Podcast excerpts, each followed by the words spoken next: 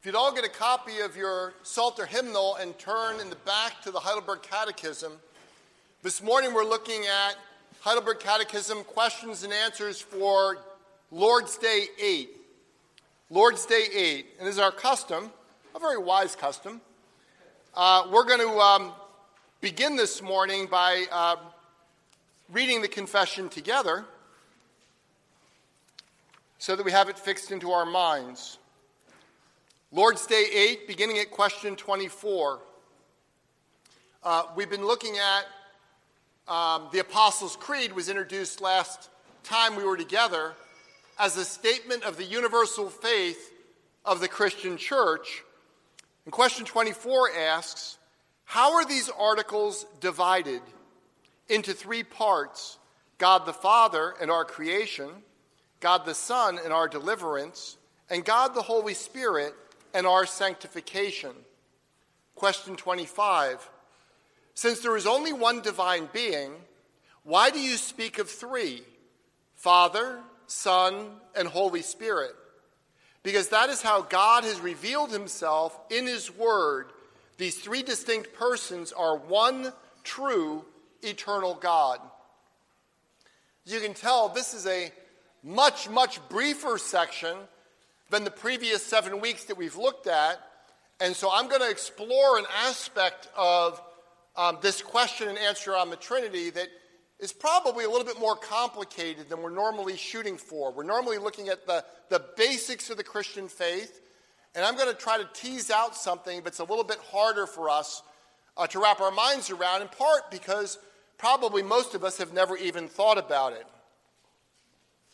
When we were together, we looked um, in terms of the Sunday school uh, last time, we looked at our commitment to the ancient and universal faith as expressed in the Apostles' Creed. The Catechism calls this the articles of our Catholic and undoubted Christian faith.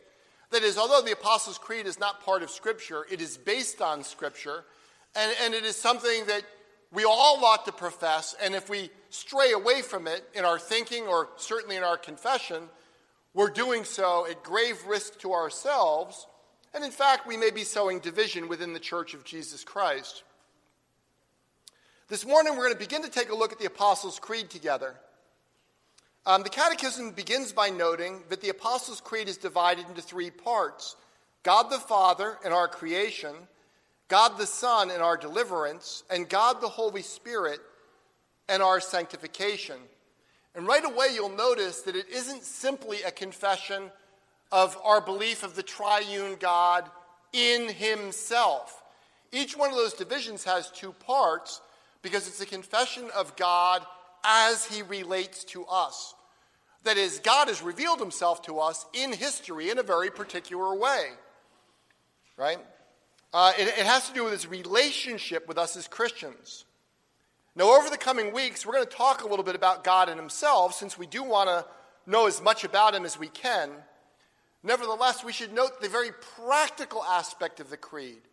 It is not a philosophical treatise about how we're going off in rooms by ourselves and trying to contemplate high thoughts about God. Rather, the Creed is simply expressing the way God has revealed Himself to us in history. Two points. First, we only know God to the degree that He Himself has revealed Himself to us. Right? This is not something that independently we kind of ascend some sort of mountain and therefore figure out who God is. Right? God dwells in a light that is unapproachable for us, and we only know Him to the extent and in the way that He has chosen to reveal Himself to us.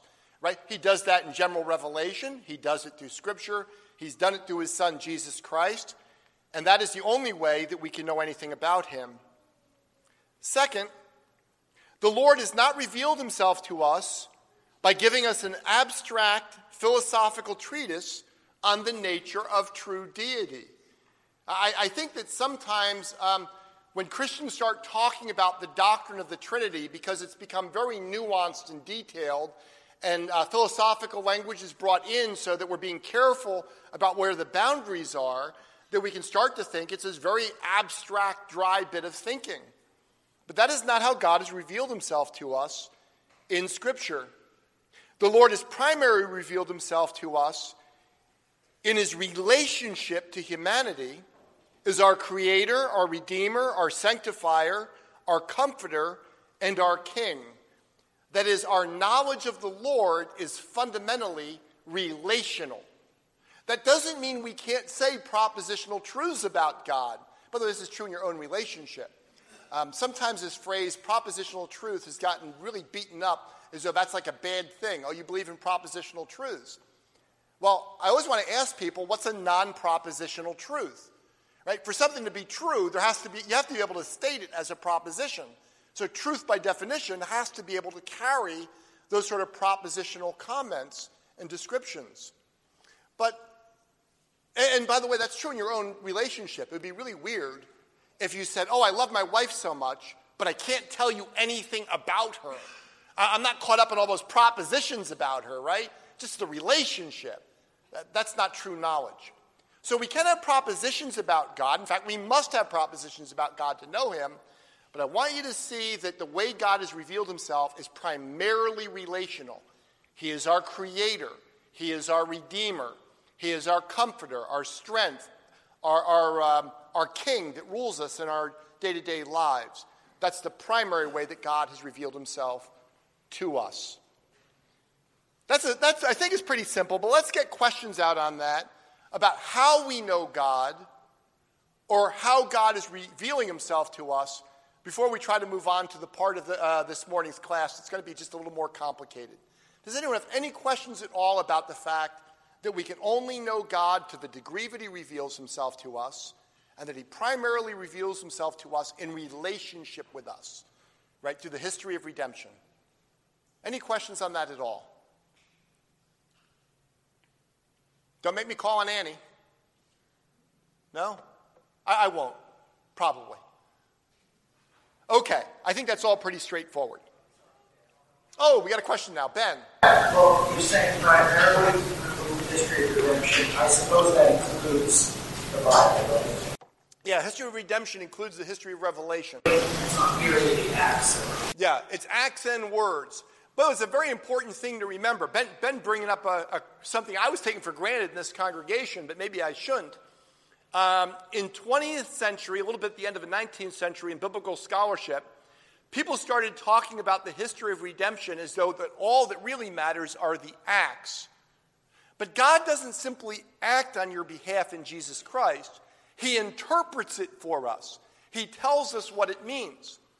Uh, to give you a simple example of the problem with the former, if all you knew was that Jesus died on Calvary, it would do you no good at all.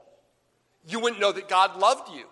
If you don't know that Jesus died united with you and for your sins, all, all you'd have is the event of a, uh, someone dying. Right? You need interpretation. God reveals both what he's doing and he reveals to us what it means, why he's doing it, why he's doing things out of love, why sometimes he chastises his people. We, we just have the event that God sends his people into the Babylonian captivity, and we've got to guess what's up. He explains to us why he's doing it, what he's doing, and he brings them back and he explains that to us as well. So thank you, Ben. Yeah. I maybe I take a risk of hair splitting. That's okay. Hair splitting's fine. But to say that uh, God predominantly reveals himself, I, I, don't want to put words in your mouth either. Go ahead. Um, God predominantly reveals himself in the way he relates to us. I think we miss important things that are in Scripture about when God says, Hear, O Israel, the Lord thy God is one. I don't think that's a relational statement. If you think about the first chapter of Genesis, I don't think that's predominantly a relational statement. So we do learn a lot about hmm. God in ways that don't relate to us as well. Yeah, so the, que- the question is Is it right to say that we primarily know God in terms of how he relates to us? And two examples were given that says maybe not so. Um, I do want to say there are examples where God simply states facts, but actually I think both of those don't work. So we start with um, uh, God saying, Hear, O Israel, the Lord, so the Shema, we talked about this morning, Hear, O Israel, the Lord our God, the Lord is one. What is God saying there when he says the Lord is one? What's his point? It is a revelation of monotheism. That is true.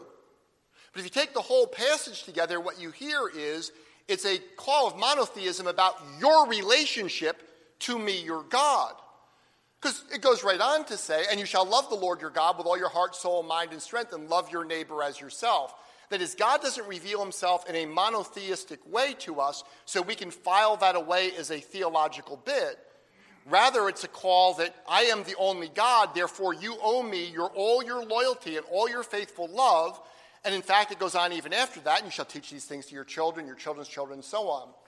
Likewise, you have to think about Genesis 1 in the original context. Um, I, I, will say, regrettably, even some pastors don't do this. Someday, if you're a pastor or a seminary professor, either way, don't do this. But regrettably, even pastors do this.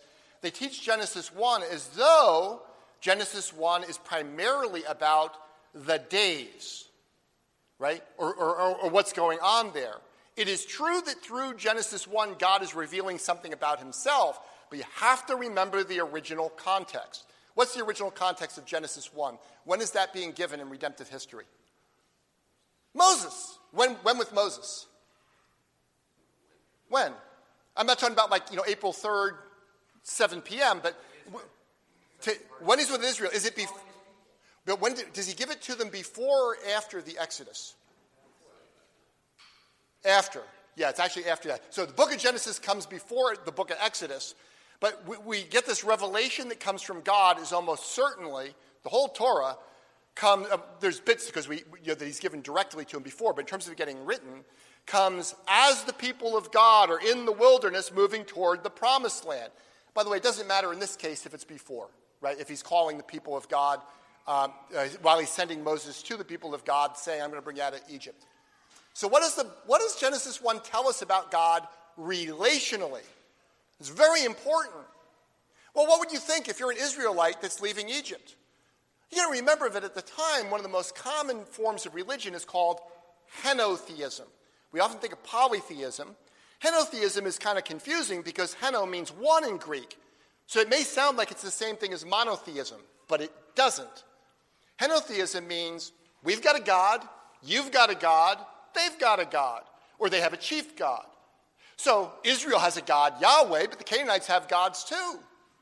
How do we know that our God's going to deliver us into Canaan? Right? And God says, Well, you got to understand who I am as your God. I am the God who spoke the universe into existence. I'm not just merely any old God, right? My word has power. I'm telling you to trust my word. My very words bring life into existence, right? So you can take me at my word. The people of Israel were not intended to read Genesis 1 as an abstract discussion of how the world was created or even about who God the Creator is. They were to see this in relationship. This is the Lord that we worship, who creates everything with beauty and majesty. And He's delivering us, and He has the power to bring us into the, to the world where we're going to. Now, there's a lot of facts in there, too. It tells us, as you read through Genesis 3, it talks about how we fell, you know, and it explains our sin and all those other things. That's a bit relational. So I'm not disagreeing with your point that there are some things that are just facts about God. But I actually think most of those facts, as they're given in uh, biblical revelation, are actually connected to relational realities with us. And I think that's particularly true of, of Deuteronomy 6 with the Shema, but I think it's actually true with Genesis 1 as well. We ought not to read Genesis 1 as though it is simply a statement about what God happened to be doing for the first six days. Okay, that was a lot. Um, Let's move on to question 25 where it gets complicated. Question 25 asks Since there is only one divine being, why do you speak of three Father, Son, and Holy Spirit? What I want to start with this morning is something you probably have not thought of at all unless you've thought about Eastern Orthodoxy. And that's the fact that we start with God being one in essence, and we move from God being one in essence to being three in person. And the question is why? Why do we start with God being one in essence and move to three in person, rather than start with God being three in person and then move to one in essence? And the Catechism actually just assumes that. You know, it's part of Western Christianity. We do it that way. right? What difference does that make? I should note, by the way, you don't have any choice. You're finite. You've got to start somewhere. You can't just start with everything, right? You've got to take things by piece.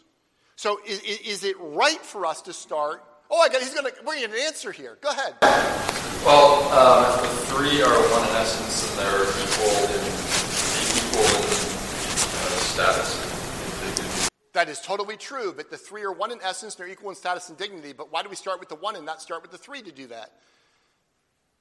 Why don't we logic? Why don't we just start with? By the way, the Eastern Church does. So we should realize there is an alternative here. Most Eastern Christians start with. Uh, I'm going to come back to this question actually of why. I want to talk about what difference it makes. Most Eastern Christians start with a monarchical view of God, where God the Father is where they start, and therefore they deal personally with God the Father, God the Son, and the Holy Spirit. And in some ways, they tend to be less strong on the unity of God. But I want to actually start with a slightly different twist here. We're going to come back and give you this question again of why do we start with the unity of God? But I want to ask what difference does it make? What difference does it make whether we start with the unity of God or we start with the tri personality of God? Now, you're all Western Christians, so you just take for granted you start with the unity of God. Um, there's actually a problem with it. Wherever you start, you're going to psychologically, this isn't in theory, in theory it makes no difference. But in practice, wherever you start, you're naturally going to uh, think is more fundamental than whatever you go do next. So if you start with the unity of God, it's very easy to think God's unity, that's what's really important, and it's more foundational than God being three persons. Now, logically, you know that's not true because God has always existed three, as three persons. It wasn't like he was one God and then suddenly he became three persons, right? But you're, you're very tempted to do that. And has ramifications for us. The ramification is, is that Western Christians tend to think of God in less personal terms than Eastern Christians do. Uh, one theologian has pointed out that the most common terms that are used both popularly, when you just get like people praying or how preachers talk or you listen to people pray in their own lives, and in academic circles, in the West for God are God and Lord. Titles, not names. And, and, so one of the things that happens is in Western Christianity, and I will say this is very true in America, uh, in my, my own experience, but uh, you know, I've read this from lots of other people as well. Many Christians tend toward modalism. Does any, can anyone give us a definition of modalism? Ben. Uh, there is one person who reveals himself in three different ways. So he is revealed as Father in the Old Testament, as Son in the New Testament, and as Spirit in the church Yeah, so ben, Ben's answer is correct. I'd nuance it just a little bit, but modalism is the idea that you have one God in being who's also one person. And when we talk about the Father, the Son, and the Holy Spirit, those are just different ways different modes by which the one person of God is revealing himself. You don't actually have three distinct persons. Um, I trust you all know that's not true, but let me just press that one. Can someone here give some biblical support that makes clear that as God has revealed himself to us, there are in fact three distinct persons who are the one God? Ray. Jesus' baptism. Jesus' baptism. That's a classic example because the Father is pouring out the Holy Spirit on the Son. And by the way, the mere fact that they talk to each other is also, although I know some of you talk to yourselves, that does not necessarily mean you have split personalities. But the fact that they talk to each other, Jesus prays to the Father. The Father and the Son together send the Holy Spirit, right? So the three persons of the Trinity are not simply different expressions of the one person who is God, they are three distinct, eternally distinct persons. And yet, it is a problem for us that we tend to not think that way. I want to go back to St. Augustine. Um, the, the West has thought about God primarily um, from the standpoint of his unity, at least as far back as St. Augustine, who wrote a very, very important work um, on the Trinity, simply called On the Trinity in most modern English translations. And um, it's mostly really, really good. I mean, St. Augustine is probably the most brilliant theologian after the death of the Apostle Paul in the history of the church. is extraordinarily brilliant. And it's a very good work. But, you know, it's really hard to talk about something as complicated as God because, well, God's also simple. That's really tricky. Um, but God is infinitely bigger than we are. And, and we're small, so it's hard. So we try to get analogies. That's often how we explain things. Does anyone know what Augustine's famous analogy for the Holy Spirit is? How he tries to explain the Trinity, not in terms of like, you know, water and ice and so on, because that doesn't work at all. Um, Augustine's, Augustine's um, analogy is actually still quite popular in scholarly circles. He wants to maintain the three persons. The Father is the lover, the Son is the beloved, and the Holy Spirit is the bond of love between them. What do you think? You're a fine theologian. What do you think? You going to agree with St. Augustine, the most important theologian in the history of the church after the death of the apostles? Or are you going to side with your pastor? Ben, what do you think? Oh, that's a great question. Um, it's kind of mid Augustine, heading toward late. He writes his work on the Trinity. Yeah, Augustine does change his views over time, which, by the way, I hope you all do too. Um, I, I, was thinking of this with talking about um, Augustine's doctrine of creation, where someone was trying to tell me that Augustine believed X, and I had to point out that Augustine actually published on creation three different times. And his, his views were somewhat different in those. And, you know, it would be really bad if our theology was the same when we're 60 as it was when we were 16. We have to be growing. But that being said, here's the problem with this analogy the lover is personal, the beloved is personal, but love is abstract. Love is in itself personal. And if you take Augustine's view, which is very common in the West, what happens is, is you start thinking of the Holy Spirit not as a person, but as an abstract force. You know, let the force be with you if you go at Star Wars. And um, I think that's actually a real problem, right? Is it a problem in your life? I have no idea. But I want to encourage you to think about this reality that it's very easy to depersonalize God if you focus on the unity at the expense of the tri personality of God. And the very fact that you start with unity can get you there. So, how do, you, how do you avoid doing that in your life? Here's a few suggestions. Well, first, you should know that God is tri-personal. It's good to know the truth, right? Um, but a really practical way is in your prayer life. Ordinarily in the Bible, prayer is to the Father, right? Through the Holy Spirit in the name of Jesus. That's ordinarily the way we see the prayers show up. I don't think you have to be that complicated. I think that's how the Bible does. That's how you ought to pray normally. Most of your prayers should be to the Father through the Spirit in the name of Jesus. However, the Bible also contains prayers both to the Holy Spirit and to Jesus. And I want to encourage you to do that in your own life.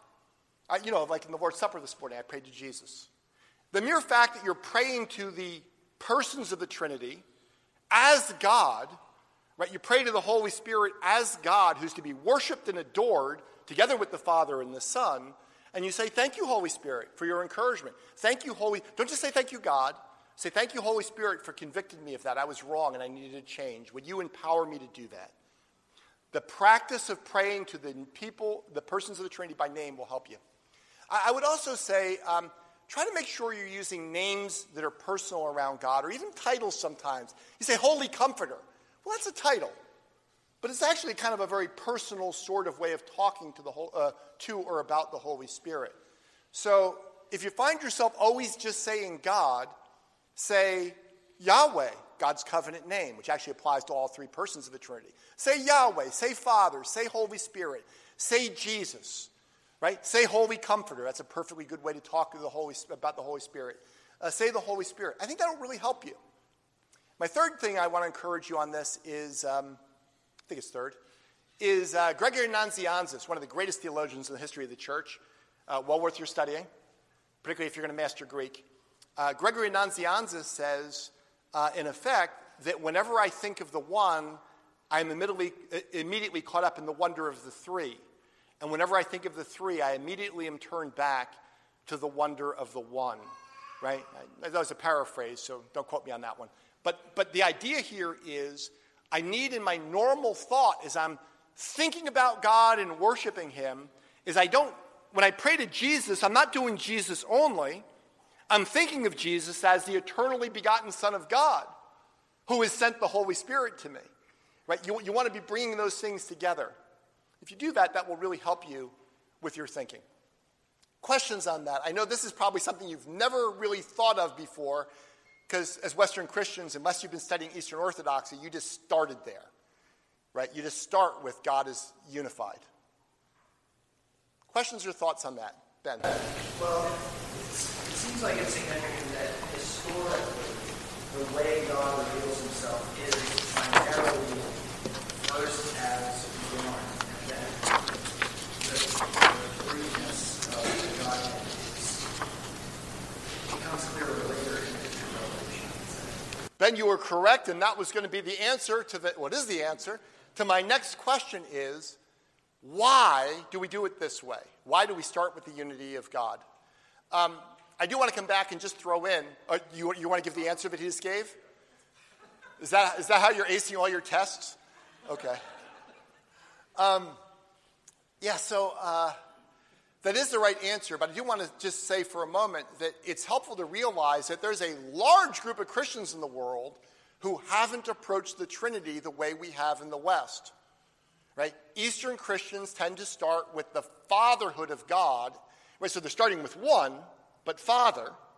And they move from Father to Son to Holy Spirit.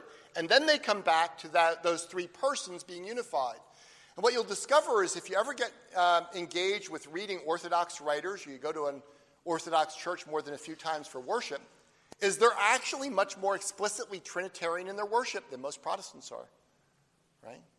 And, and, so we have, we have things to learn from them, and they have things to learn from us. Um, I will tell you, though, that some aspects of your normal liturgy that we have um, should remind you of this as well. So I celebrate the Lord's Supper every week. What do I pray?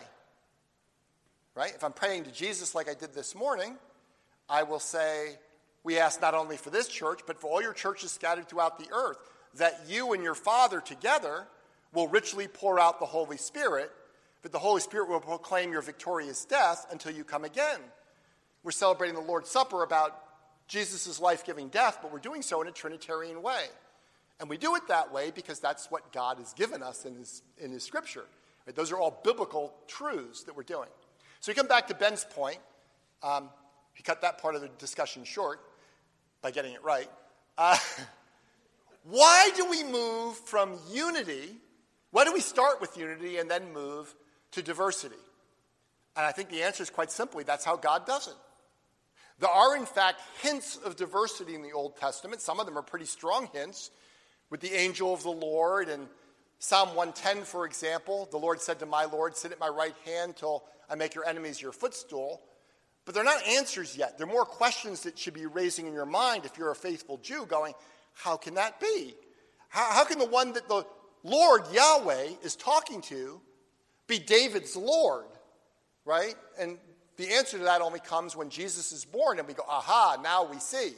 He's both the son of David, but he's also the son of God, therefore he's greater.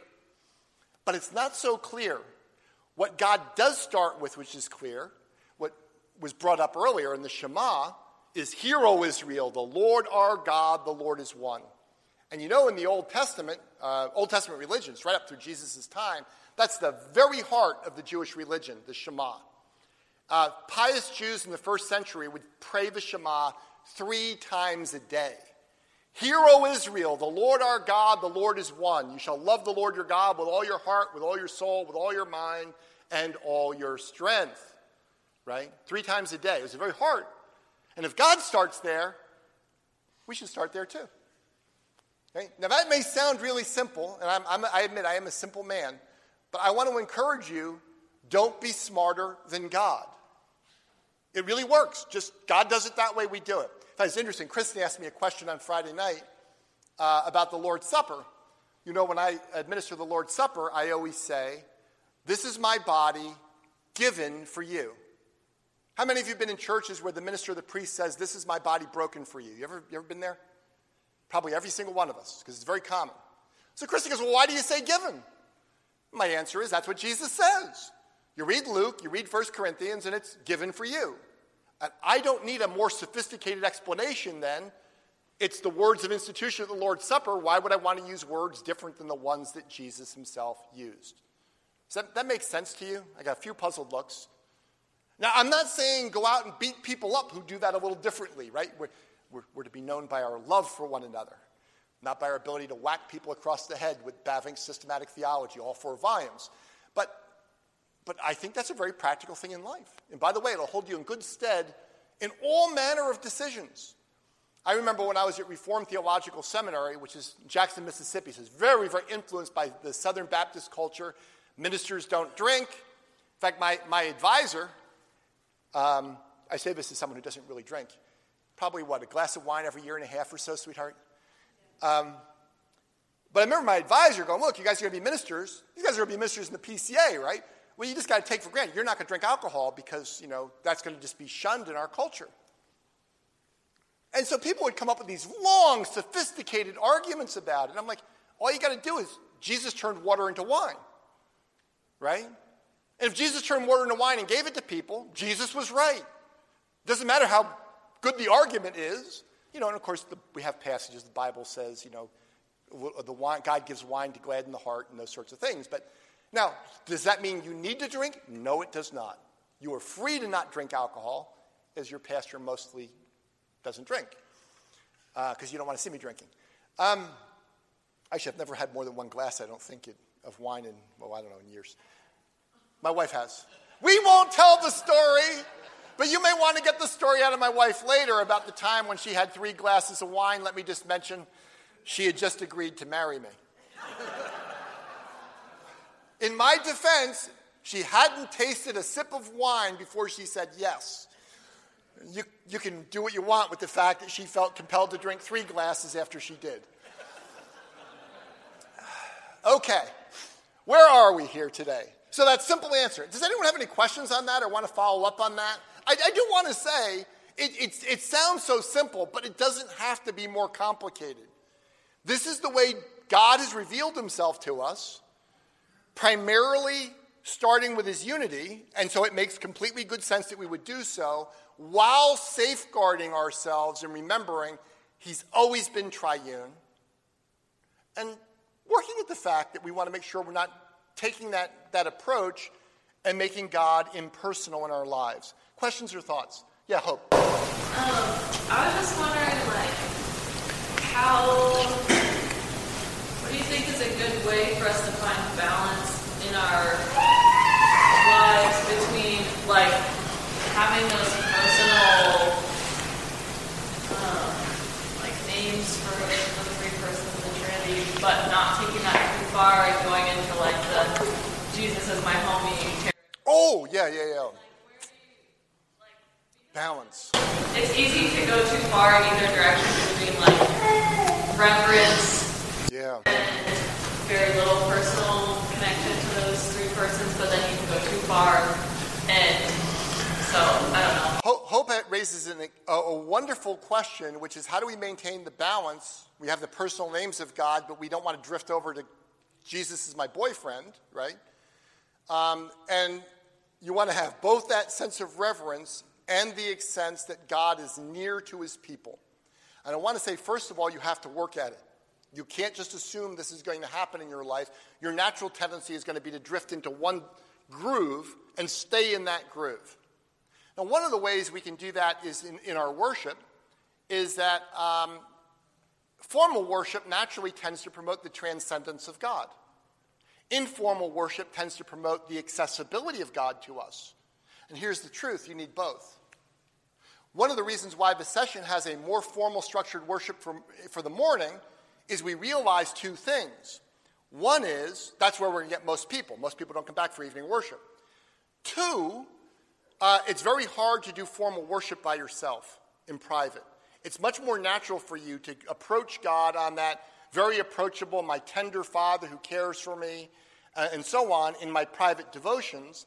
And therefore, it's important that we have this opportunity to do formal worship together.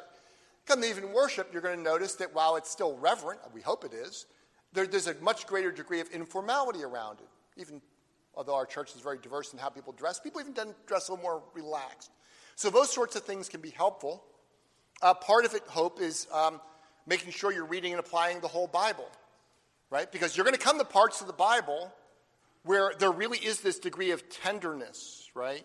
Where, where Jesus is uh, talking about taking little children in his arms and saying, you know, if such is the kingdom of God, and aren't you a child of God, and so on. And uh, we don't want to say that's bad when people approach God that way, because God wants you to have that whole range of experiences. So read the whole Bible and apply it. But I do think actually the way we worship shapes the way we think an awful lot. So make sure you have some formal worship, some informal worship that can help. Yeah. I don't know, does anyone else have any other suggestions? Any? Yeah, I really appreciate Pastor Booth how almost every Sunday when we pray, you say Father, Son, and Holy Spirit. Mm-hmm. Because I don't hear that a lot in a lot of churches, uh, referring to the entire Trinity in a prayer. And I think it's so important to have a psalter and prayers that routinely reference Father, Son, and Holy Spirit because that's very absent in most evangelical circles. Even um, in, say, like a famous um, Keith Green song, song he tries to make reference to the Trinity, and he ends up making a lot of like mistakes theologically when he says like in giving us the Holy Spirit or something like that. Yeah, leaving the Holy Spirit until his work on earth is done. Yes, I, I, I by the way, I appreciate Keith Green. Had a great heart about him, but not the place to get your theology. Yeah. But I just think that it's super important, and I think maybe we've lost this in in evangelical circles. How like traditionally, for say the first 1500 years of the church, it was practiced to always end your prayer with Father, Son, and Holy Spirit. Yeah. Um, and I don't think we do that as much as maybe we ought to. And then maybe there's an argument that we should be more personal and uh, direct our prayers to a specific person of the Trinity. But I, I think that at least part of the time it's important that we uh, maintain that tradition of, of reference. Yeah. Yeah, so actually, this is a good help, uh, hope in what Annie is saying is, um, first of all, one of the ways we help keep balance is we look at traditions other than ours and we look about the history of the church. Um, and, and I think it plays into how we lost it. So Annie's pointing out that in North American evangelicalism, we've tended to lose this. And I want to suggest a reason why. I'm, I'm not, you know, I'm uh, omniscient here. I can't say this is what happened. But I think it's a very logical reason why it would happen this way. People wanted to do everything spontaneously, get rid of structured liturgy and so on in their churches. The problem is, is if I am spontaneous, I am naturally going to default into particular grooves, and I am going to lose balance. And so there's really something to be said for the formal liturgy of the church, right? That, that you have sometimes set prayers.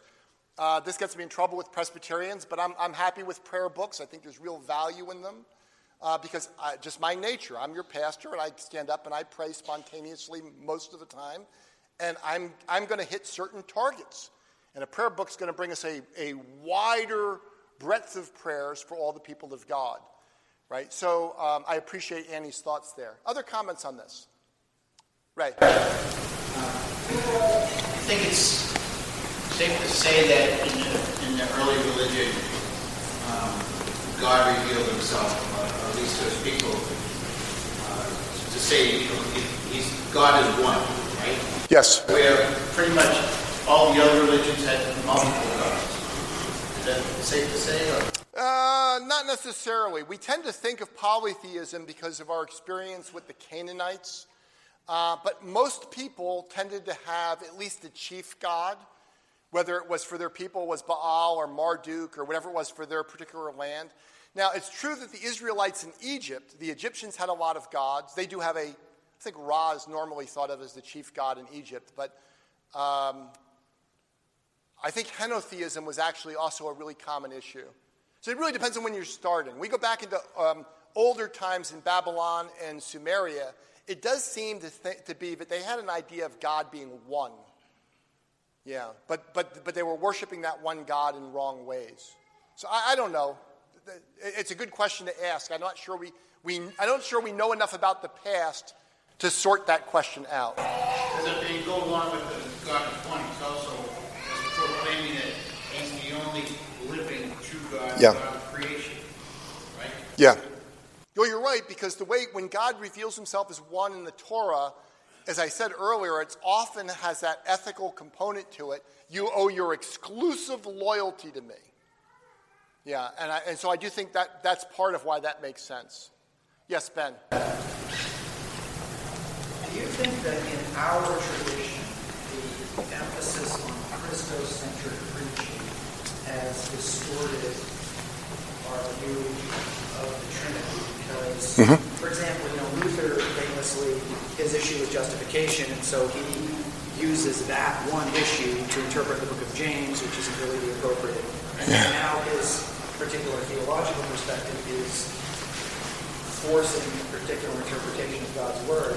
And so, like for example, I asked an OPC pastor once, if if you were preaching on Acts 2, would you preach about Jesus or would you preach about the Holy Spirit? And he said, I would preach about Jesus. It seems to me like maybe that How about both? Um, okay, so Ben's, Ben's question with uh, three and a half minutes to go allows me, while I'm still on tape, to get myself in a lot of trouble with people all over the OPC. Uh, the question has to do was, has our traditions approach to Christ-centered preaching gotten us in trouble on this so that we think that we have to always talk about Christ, and it's more spiritual to talk about Christ than it is to talk about the Holy Spirit and the Father? And my answer to that question is yes but I also don't do Christ centered preaching in the sense that it means here. And the problem is it's such a nice sounding term. Um, everyone wants to go, I do that. I do redemptive historical preaching, I do Christ centered preaching. Uh, I believe in Trinitarian preaching. And so I don't, I don't engage in that sort of approach. There are other problems that come with that approach as well, one of which is, is it tends to downplay progressive sanctification because the end of every sermon is always, you fell short but the good news is, is Jesus didn't, and therefore your sins are forgiven. You'll see that'll come up over and over again in, in people that self-consciously pursue Christ-centered preaching. I think that's wrong. I think we ought to receive God the way he has revealed himself to us in Scripture. And we ought not to take a passage that's talking about God's fatherhood and spend most of the time talking about Christ. Now, it's appropriate to have all three persons of the Trinity because they're always connected to each other, right? But it's not somehow less spiritual to talk about the Holy Spirit than Jesus. If you go to our presbytery and hear men being examined for licensure to preach, um, you'll see that there'll be people pressing them on every sermon needs to talk about Jesus. Those very same people do not say every sermon needs to talk about the Holy Spirit or the Father. I think that's actually a problem. So now that's on tape, and uh, we'll, wait, we'll wait for the, the emails to roll in. Uh, people at Presbytery know this. I, I've, I have said this openly to them. By the way, it's not part of our confessional standards. And in my defense, my approach to preaching is Calvin's approach to preaching. So if you want to throw Calvin out of the Reformed tradition, I guess I have to go with him. Um, any last minute comments? We've got one minute. Martha, you're not going to throw me out, are you? I, I just think the, the one thing that needs to be remembered is the incomprehensibility of the Trinity. We can't truly come up with in our brains how that works. Yeah, so Martha's point is fantastic because it's where I wanted to end. We have to remember the incomprehensibility of the Trinity. As I tell the young people, but I'll tell you all this too, um, it's really a good thing that you can't comprehend God. That's the first subject in systematic theology, is that God is incomprehensible. Not that you can't know something about him, you can apprehend him, but God is infinite, you're finite. He's always going to be bigger than you can think.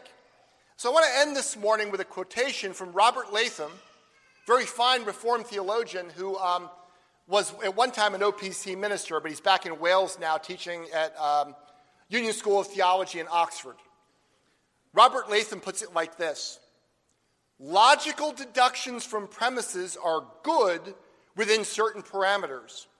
But if absolute ties can prevent us from knowing, in theology, this means we must faithfully submit ourselves to God's revelation and allow our thoughts to proceed from the basis of who He discloses Himself to be, recognizing at the same time that He, is, he infinitely transcends the capacities of our minds. Okay? Let's just stop there. Uh, John, would you close in prayer?